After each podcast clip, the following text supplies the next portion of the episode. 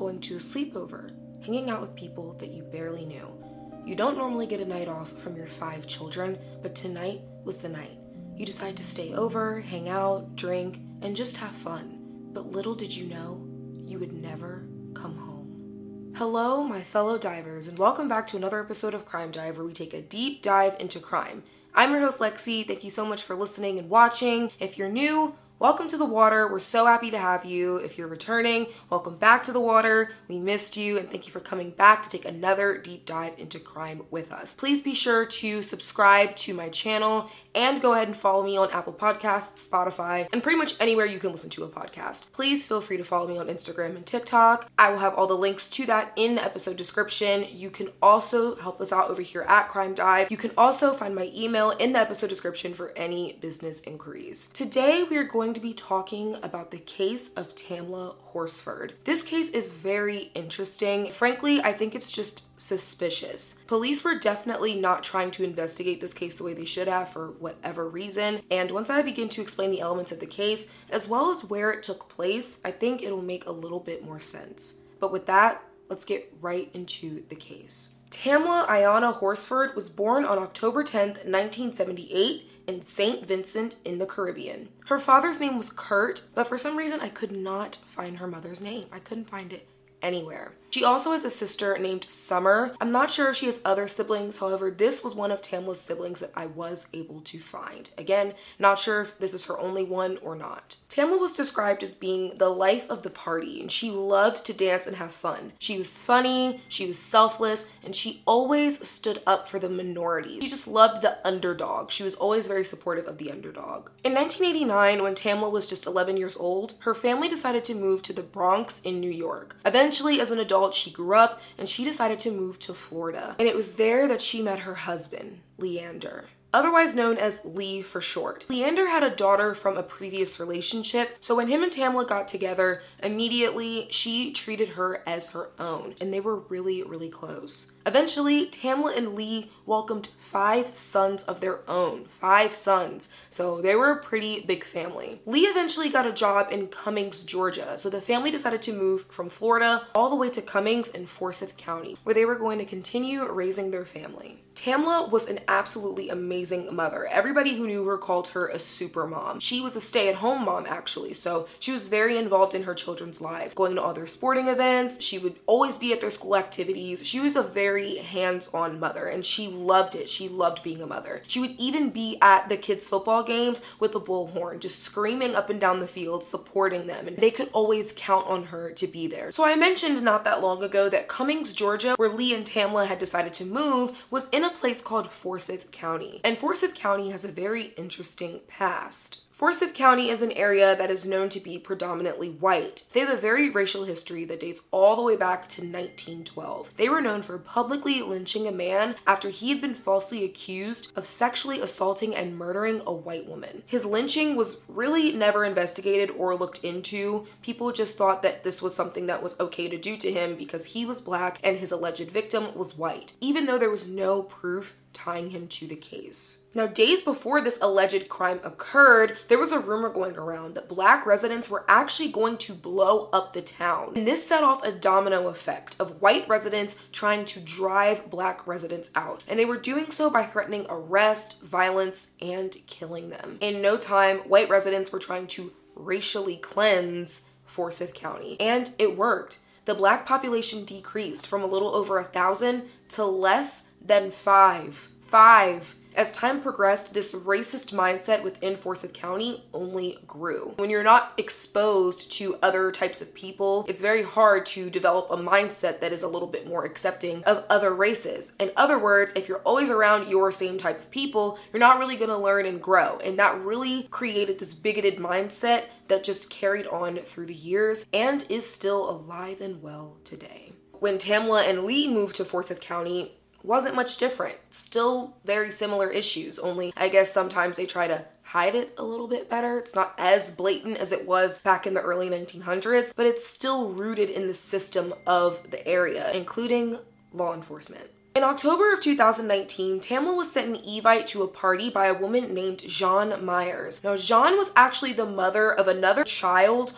on Tamla's son's football team. So they didn't know each other too, too well. They really only hung out at football games, with the exception of Tamla going to Jean's house one time along with her children. But other than that, they didn't really know each other. But John wanted to extend the invite to Tamla so she could join her at her house. This party was intended to be an adult pajama slumber party, and it was set for November 3rd, 2018 at 7 p.m. And the purpose of this party was to watch the LSU versus Alabama football game. And they were going to be doing a little bit of drinking, so Jean didn't want anybody to have to drive home. So she opened her home for people to stay the night. Now, Jean's friend Stacy actually planned the entire thing for her, even though it was set to be at Jean's house. And there were going to be 10 people there, including Tamla, Jean, and Stacy. Now, I'm going to list to you the names of the other women. First, we have Madeline, who was actually Jean's aunt. Then there's Nicole, Marcy, Bridget, Jennifer, Sarah, and Paula. These were all of the women that were set to attend Jean's party. Some of these women didn't know each other very well, some were just meeting for the first time or had maybe only met one other time, and this was the case for Tamla. She didn't know a whole lot of people that were going to be there. She barely knew Jean. Not to mention, Tamla was the only black woman that would be attending this slumber party, so want you to keep that in mind. So this was supposed to be an all girls night thing. It was only just supposed to be the girls. But Jean's boyfriend Jose, who lived with her, wasn't feeling too well, so he decided to stay in and watch the game in the basement with Stacy's husband, a man named Tom. As I said, Stacy was Jean's friend that helped plan the party. But they were just gonna stay in the basement and stay out of everybody's way while the women were upstairs enjoying their sleepover. People arrived for the party between 7 and 7:30 p.m. Tamla didn't get there until between 8 and 8:30 p.m. and she texted Jean to let her know that she was going to be running a little bit late, but that she would be there.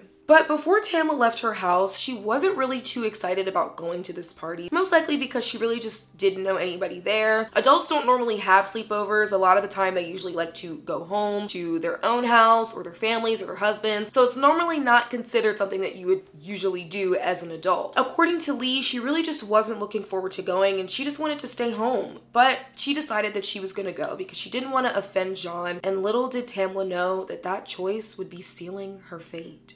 When Tamla arrived, she was said to be in really good spirits by everybody that was there. They said she was very energetic, she was in a great mood, she seemed to be having fun. She showed up in white pajamas with gray paw prints all over them and black socks. And this was the outfit that she wore for the rest of the night. Now, I want to bring this point up because to me, it's pretty interesting and it is relevant. Tamla had actually brought Jean a bottle of tequila almost as a present when she walked in the house. You know, you don't want to go to somebody's house empty handed. So she brought a bottle of tequila that was imported from Mexico. And Tamla was really excited to drink it. She thought it was really good. She wanted to bring it for Jean and anybody else that wanted to have some. But Jean said, mm, I don't drink tequila. And then when she opened it and smelled it, she said she threw up in her mouth and said thank you, but I'm not gonna drink it. Now, I don't know about you and where your type of manners are, but personally, for me, if somebody brought me something that I wasn't too fond of or absolutely didn't like, I would at least pretend like I did. I wouldn't just be like, ew, no, I don't want that. No, thank you. Ugh. Like, that's just rude. It was just a bit off putting that this is how people reacted to her just bringing a nice gift. Even if you didn't like it, you can at least be appreciative. Around halftime, Jose and Tom ended up coming upstairs in order to eat, and they were hanging out with the women. They were all just having fun, relaxing, talking, drinking. But eventually, one of the women asked Tom and Jose if they could go to the gas station and get more ice. So Tom and Jose do just that. They go get the ice and then they come back and they actually stayed upstairs for the remainder of the night. So they didn't go back downstairs to watch the game. They stayed up there with the rest of the ladies and they finished the game up there. Around the time the game ended, Tamla decided to FaceTime Lee and talk to him and say goodnight to him and her kids. And everybody else that was around, they kind of popped in the camera, said hello, said hi to the kids. Tamla then FaceTimed her daughter, who was actually a little bit older and pregnant. So Tamla and Lee were about to become grandparents. Tamla says hello to her, says goodnight, just talking to her really quick, and she hangs up. But that would be the last time that Tamla would speak to her family. Now, I mentioned earlier there was a woman named Paula who was actually supposed to be at the party, but she didn't arrive till around 10 p.m. She was really late. It's not known what she was doing or why she wasn't there any sooner, but she arrived pretty late. And it was around the time that she arrived that Sarah and Nicole, two other women at the party, decided to leave. They did not drink that night because they weren't planning on spending the night. After the game ended, everybody's kind of hanging out, relaxing, just drinking, partying, playing games. They decided to play Cards Against Humanity, which, if you know, you know. They were just having a good time together. Everybody was enjoying themselves. But around 1 a.m., everybody decided that it was time to wind down and they just wanted to go to bed. One of the women there, named Jen, had actually gotten a little too intoxicated. She was known to drink a lot. Marcy, another woman who was there, decided to take Jen to bed, and they went upstairs in Jean's house and they decided to sleep together so Marcy could watch over Jen. It was at this point that Tamla actually decided that she just wanted to go ahead and head home. She didn't really feel like spending the night, but everybody that was there insisted that Tamla spend the night. They said, No, you've been drinking a pretty good amount. I don't think you should get behind the wheel. And specifically, Stacy, Tom, and Jean were dead set on her not leaving the home because she had drank. So Tamla agreed to just stay in order to calm everybody's nerves and not worry anybody. But according to Leander, he knew that if Tamla had driven home, she would have been fine. He said she knew how to hold her liquor. She knew how to keep herself together enough to drive home. He said 100% my wife would have made it home that night. One thing I do know about my wife, and this is, I mean, it may not be a good thing, but we're both from the islands and mm-hmm. we both grew up drinking. Mm-hmm. And she could handle her liquor. She right. could handle, I mean, and she, she would drink like straight shots of tequila, but my wife would have made it home. I can guarantee you that a hundred percent. A hundred percent. She would have made it home. Oh yeah, hundred percent she would have made it home. So Tamla figures, well, if I'm not gonna go home, we might as well keep the party going. And according to Jean, Tamla really wanted to stay up. She wanted people to stay up with her. She wanted to continue drinking. She just wasn't ready to go to bed yet. But everybody else was pretty tired. It was around 1 1:30 at this point, and they just wanted to go to bed. Eventually, Jean and Jose decided to go upstairs and they went to their room to go to sleep. Tamla expressed to Stacy that she really didn't want to sleep alone because everybody else had someone to sleep with. Jean had Jose, Stacy had Tom, Marcy had Jen, and she's just like, who am I gonna sleep with? You know, I'm all by myself. So Stacy came up with an idea that if they both leave their phones downstairs on a table next to each other, then their phones could sleep together. Which I don't know why that just sounds really weird to me for some reason. I don't know. It's like kind of cute but kind of weird at the same time. So Tamla agrees and they both leave their phones downstairs next to each other so that way their phones can sleep together. And eventually, Stacy and Tom head up to bed.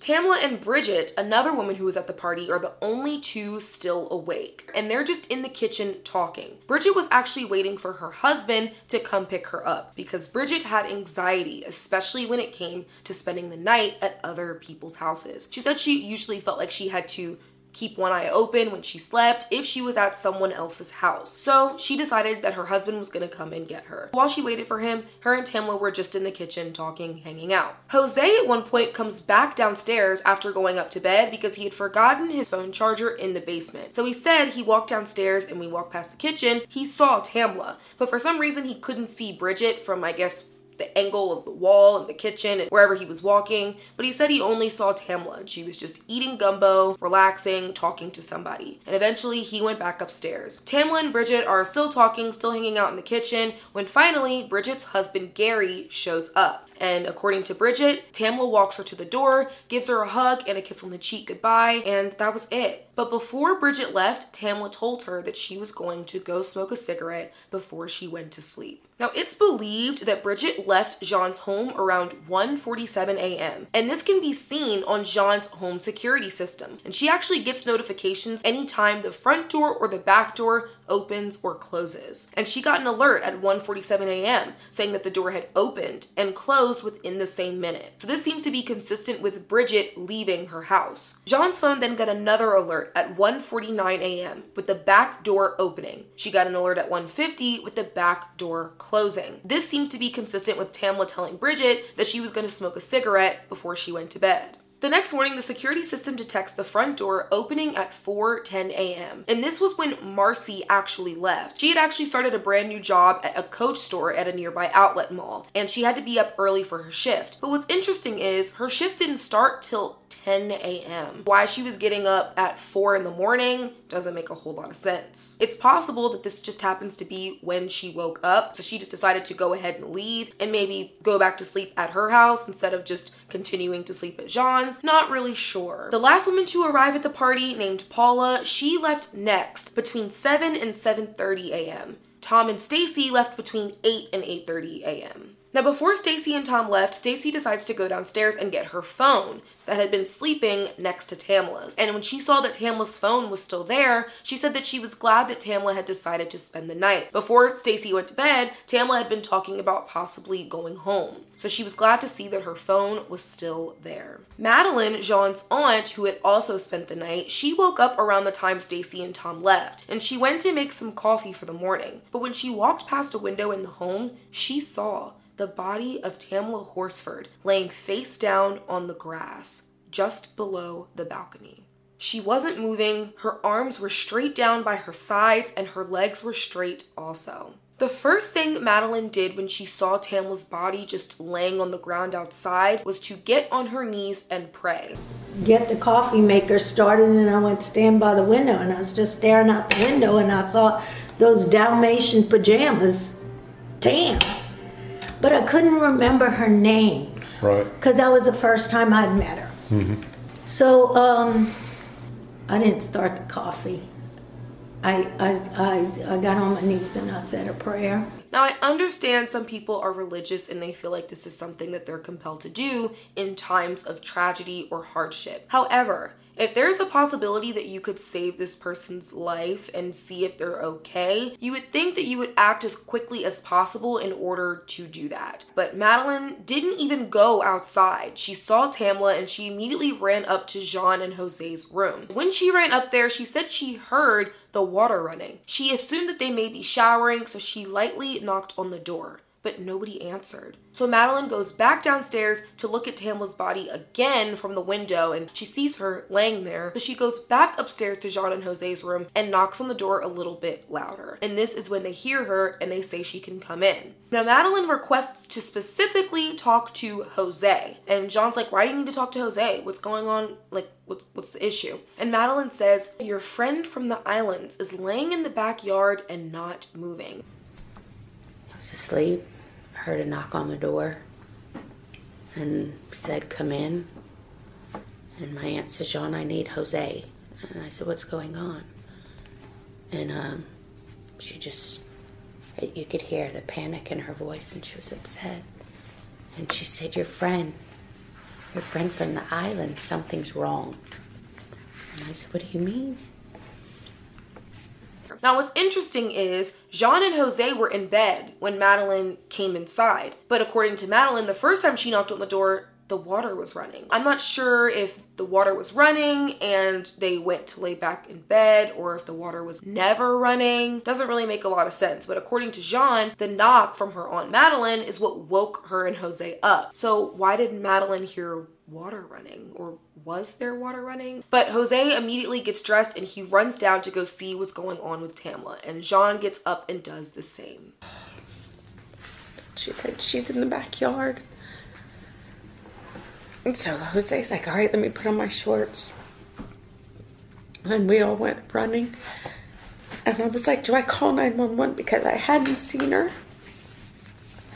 I don't know how bad this is. And my aunt's like, she's face down. And Jose's like, call 911 now. Jean decides to call 911 while Jose goes to check on Tamla. And I'm going to play that call for you here. Forsyth County 911. Hi, yes. Um, I, I need an ambulance and a police to my home. Yes. Okay, what's going on? Um, we had people over last night. We were drinking. Most of us went to bed. One of them stayed on the balcony. She was drinking, and we just went out outside, and she's laying face down in the backyard. It looks like may, I'm guessing maybe she fell off the balcony, but she's stiff. Okay, is she breathing? I, I don't I don't know if she's face down. Okay. How, how old is she? At 41. Here, hold on. Hey, this is Jose Barrera. Hey, have y'all checked to see if she's breathing? She's not moving one bit. She's not breathing. Um, Okay. I just try to assess her, test her. She's completely face down in the yard. Um, she is stiff. Okay. They reported that Tamla was found face down, as I said. Her arms were directly at her sides with her palms up, and her face was just directly making contact with the ground, almost as if she didn't even try to brace herself. Now, in the call, a lot of people have thought it was pretty interesting that no one seems very panicked. They seem to be speaking somewhat matter of factly, especially Jose. When he gets on the call, he's kind of explaining the story, but he appears to be talking very, very slowly. Almost as if there's no urgency, there's no panic, there's no hurry, he's just talking. Jose also never attempted to perform CPR on Tamla. Now, he said he didn't know if he should move her or not, but if there's a chance that she could still be alive, I think it's okay to move her in order to help save her life. Jose also mentions that there's security cameras in the backyard, but they were dead that night. Police arrive at around 9:07 a.m. and they go to the backyard where they find Tamla. Now I said Tamla was found face down with her arms straight by her sides and her palms up, and her legs were straight as well. But according to police, this is not how they found Tamla. They said that Tamla's left arm was bent at the elbow, almost as if she had tried to brace herself. But everybody that saw Tamla is dead set and 100% certain that her arms were not bent at all. They were directly by her side. I am telling you, Jen saw it, I saw it, Jose saw it, my aunt saw it. I will never get that image out of my head that that woman's hands, it was so just unnatural. Uh-huh.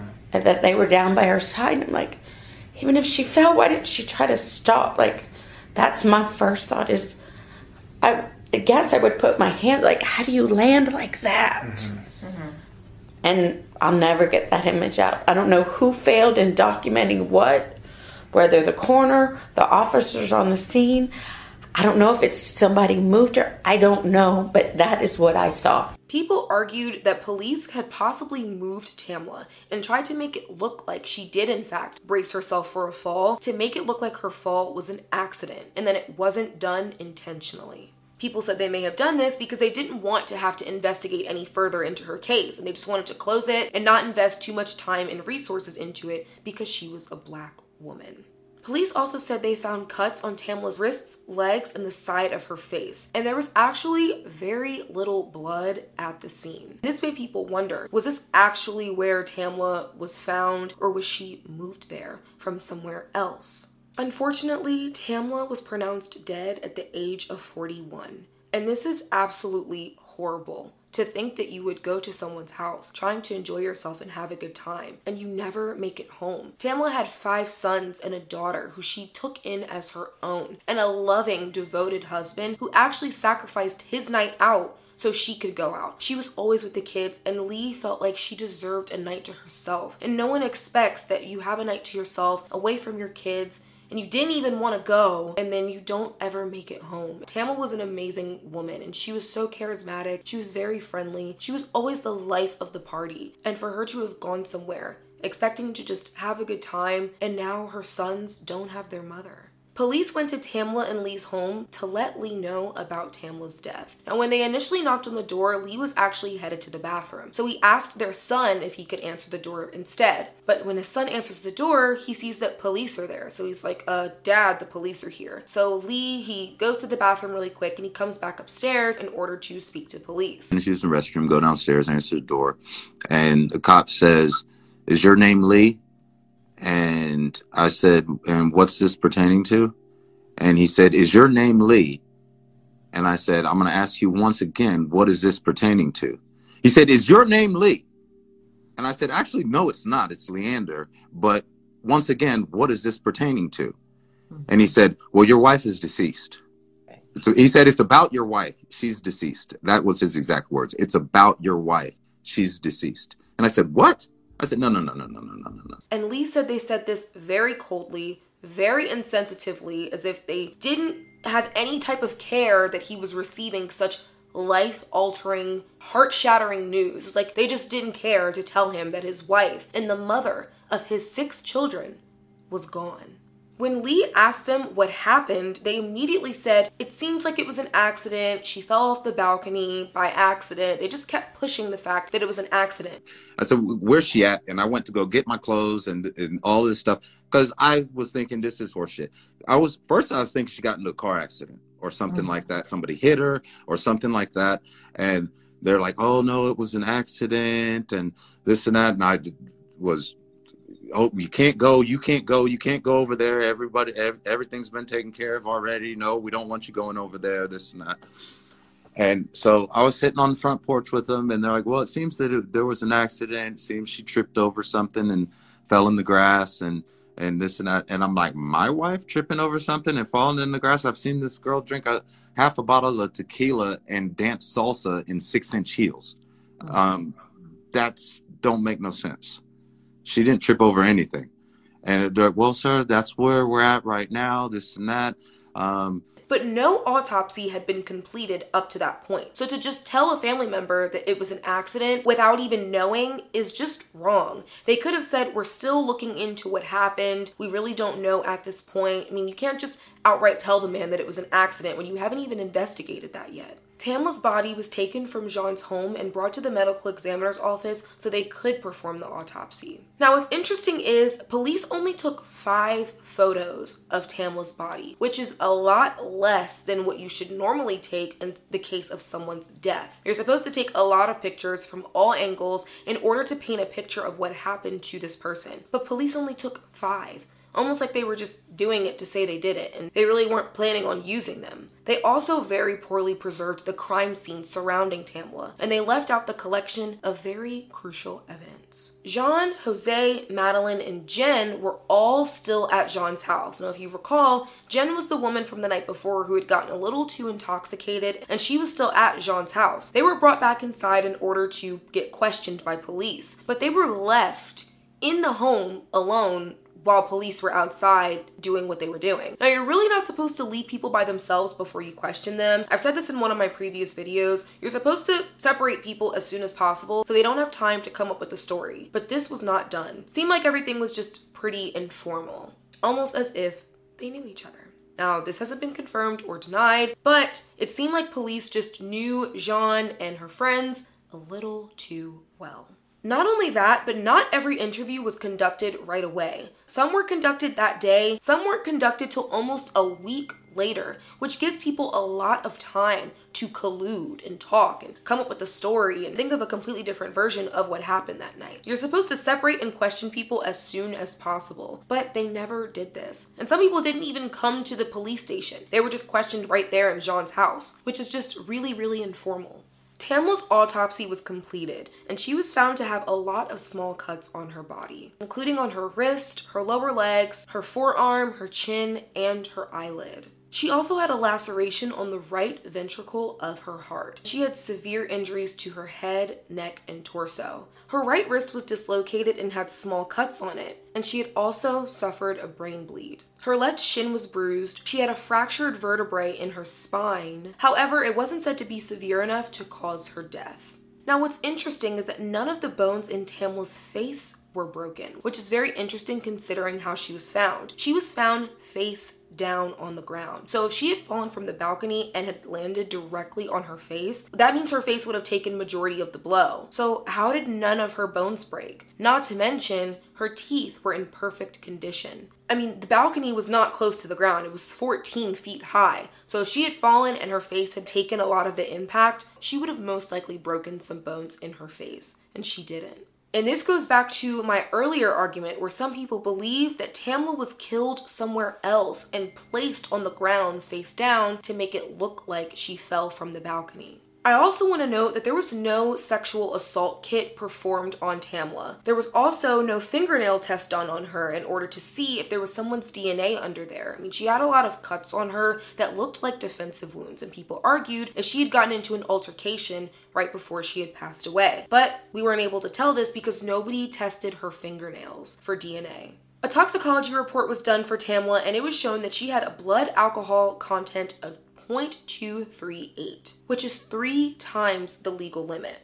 Tamla also had Xanax and trace amounts of THC in her system. Now, Tamla did smoke a little bit the night before. She actually smoked with Jean's aunt Madeline and Stacy. But Jean immediately got upset at this because Jose is actually a probation officer. So she didn't want Mary Jane anywhere near her house. As far as the Xanax goes, we really can't figure out where it came from or why she took it. Tamla wasn't prescribed Xanax at all. She had never been prescribed it. She wasn't known to take it regularly. But Bridget, the woman that Tamla was up speaking to, waiting for her husband Gary to get there, she actually wore a vial of Xanax around her neck. I mentioned earlier that she had anxiety, specifically when it came to spending the night at people's houses. We're not sure if Bridget gave this to Tamla because, like I said, Tamla was not known to take Xanax. Bridget was known to give out her prescriptions to people in the group. She had done it a few times. Stacy actually got caught lying about it, but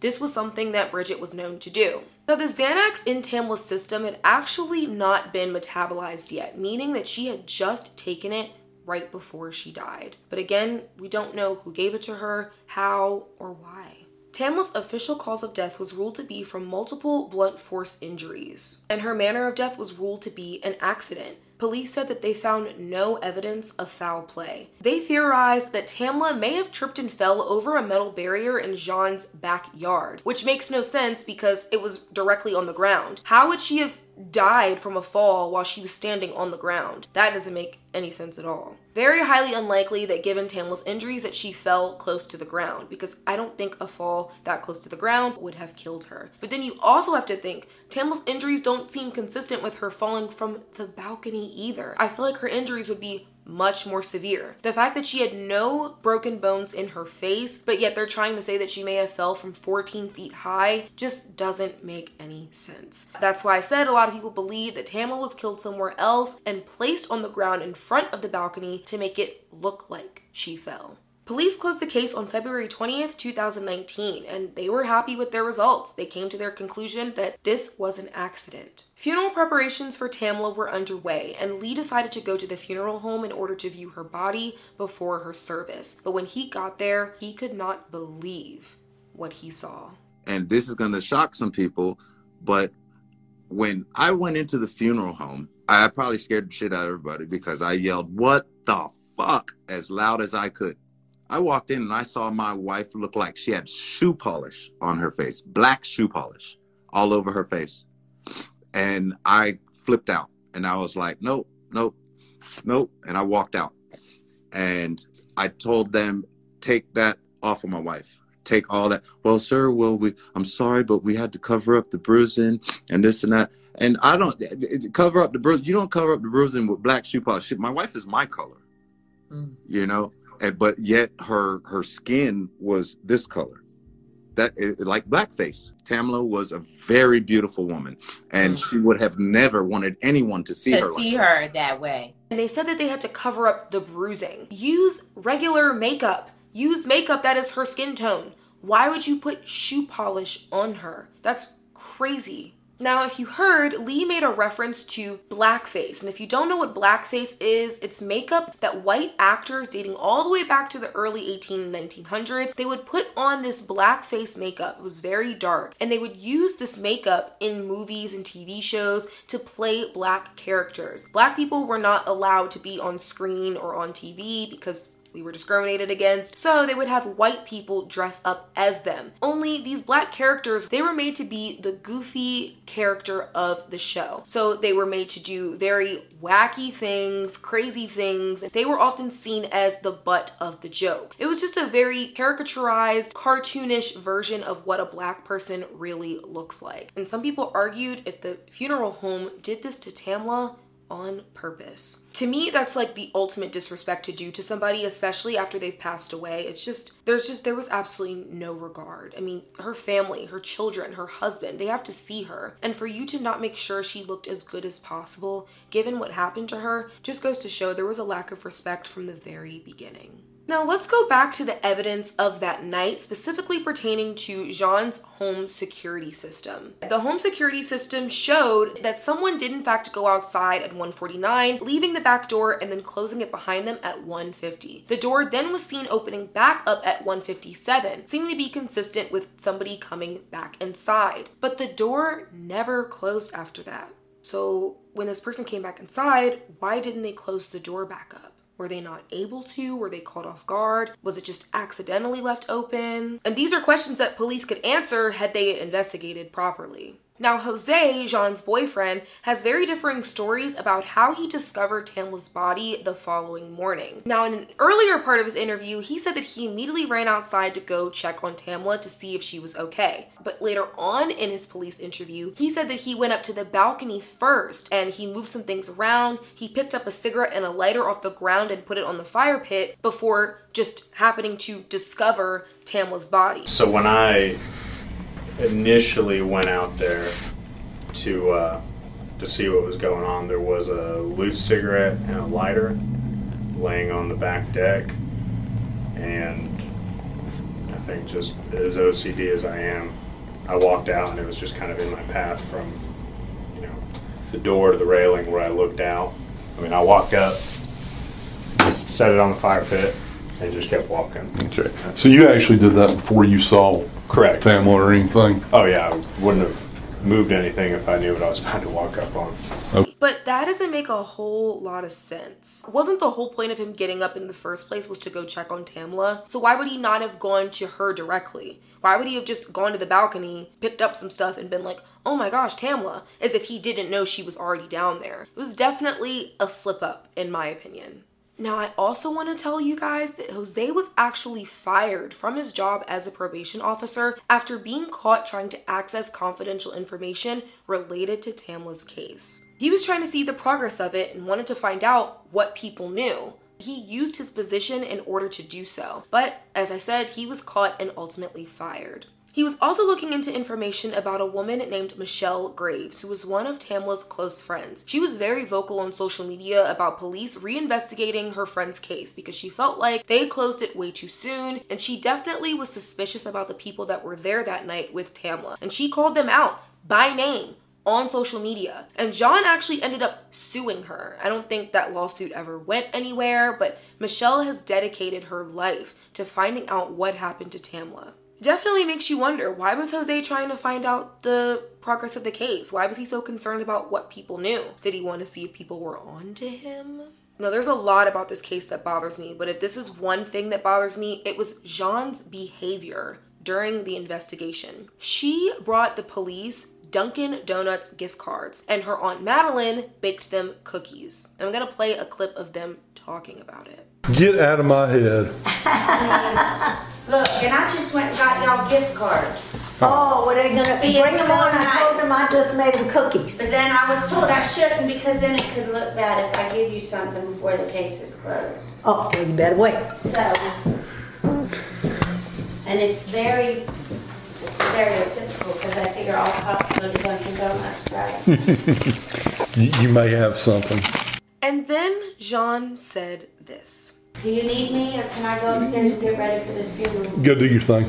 In case you didn't hear that, Jean said, Do you guys need me or can I start getting ready for this funeral? Something about that just rubs me the entirely wrong way. This wasn't like, what do you mean, this funeral? Your friend's funeral of someone who died at your home and you're just like, oh, can I start getting ready for this funeral now? It just didn't seem like she was really that sensitive to the fact that someone that she knew and invited into her home had passed away there. It seemed like she was just very curt, and the language and the word that she chose to use just doesn't sit right with me at all.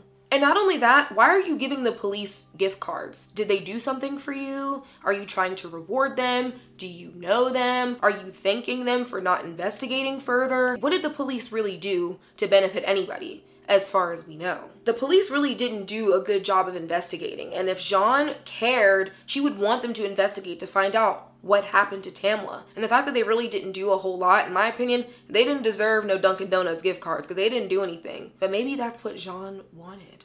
Mike Christian, detective on the case, was actually found to be sharing confidential information related to Tamla's case to his girlfriends. His girlfriends. He was also said to have referred to Tamla as the porch lady which is again so insensitive. He ended up resigning because an investigation was launched into him and he pretty much knew that he was going to get fired anyway, so he just decided to resign. He, along with another detective named Tyler, were also said to have a pretty racist past because of this picture that resurfaced of them. They are seen posing and smiling with two statues that are depicting blackface. Definitely makes you wonder if there's some sort of connection. Once this case gained national attention, people really demanded that it be reopened. People found it very odd that Tamla was the only person at this sleepover that was black, and she was the only person that ended up passing away. The whole thing about it just seemed very suspect, and a lot of celebrities used their platform in order to demand that police reopen this case. I've said this before, I can't stand that this is what it takes for police to investigate into something further, but it worked. And in June of 2020, the Georgia Bureau of Investigation reopened Tamla's case in order to see if they could find any further evidence of foul play. But they didn't. They said they came to the same conclusion. But in an independent autopsy that was done by a forensic pathologist that Tamla's family had hired, they actually did find some pretty interesting evidence. For one thing, Tamla's wrist wasn't just dislocated, she actually had a compound fracture. And if you don't know what that is, that's a fracture that's so bad the bone actually breaks through the skin and is exposed. Those two are very easy to differentiate, and the fact that police called it a dislocated wrist instead of a compound fracture was definitely a cause for concern. This independent autopsy also revealed that a cut that was found on Tamla's wrist may have been put there after she had died.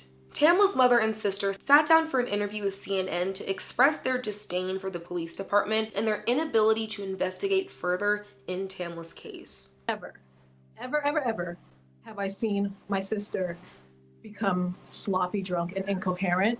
And so I doubt that she would pick you know, a sleepover with people that she was just getting to know to start behaving that way. None of this makes sense.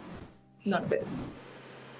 They definitely don't believe that Tamla was so drunk that she fell off a balcony because they had never seen her like that. As Lee had said previously, Tamla knew how to hold her liquor, and it just wasn't like her to put herself in a position to where she could potentially harm herself because she was just that drunk. It just didn't make sense to people who knew her. As of today, nobody has been charged in the death of Tamla Horsford. Her case has since been ruled an accident and has been closed back up, and it doesn't look like it's going to get opened back up anytime soon. This case is very odd, and to me, it's pretty suspicious. I definitely am noticing a pattern of black women seeming to die around their friends. First, it was Tamla Horsford, then Kenneka Jenkins, then Shanquella Robinson. So it just seems to be this weird pattern of black women who just die under very mysterious circumstances around people that they're supposed to be able to trust. The mishandling of cases within the police department almost gives way for things like this to happen because people know that it's not going to be investigated because this woman is a minority. It makes me sad for Tamla's family, her sons, her husband, that now they have to go on with life without her.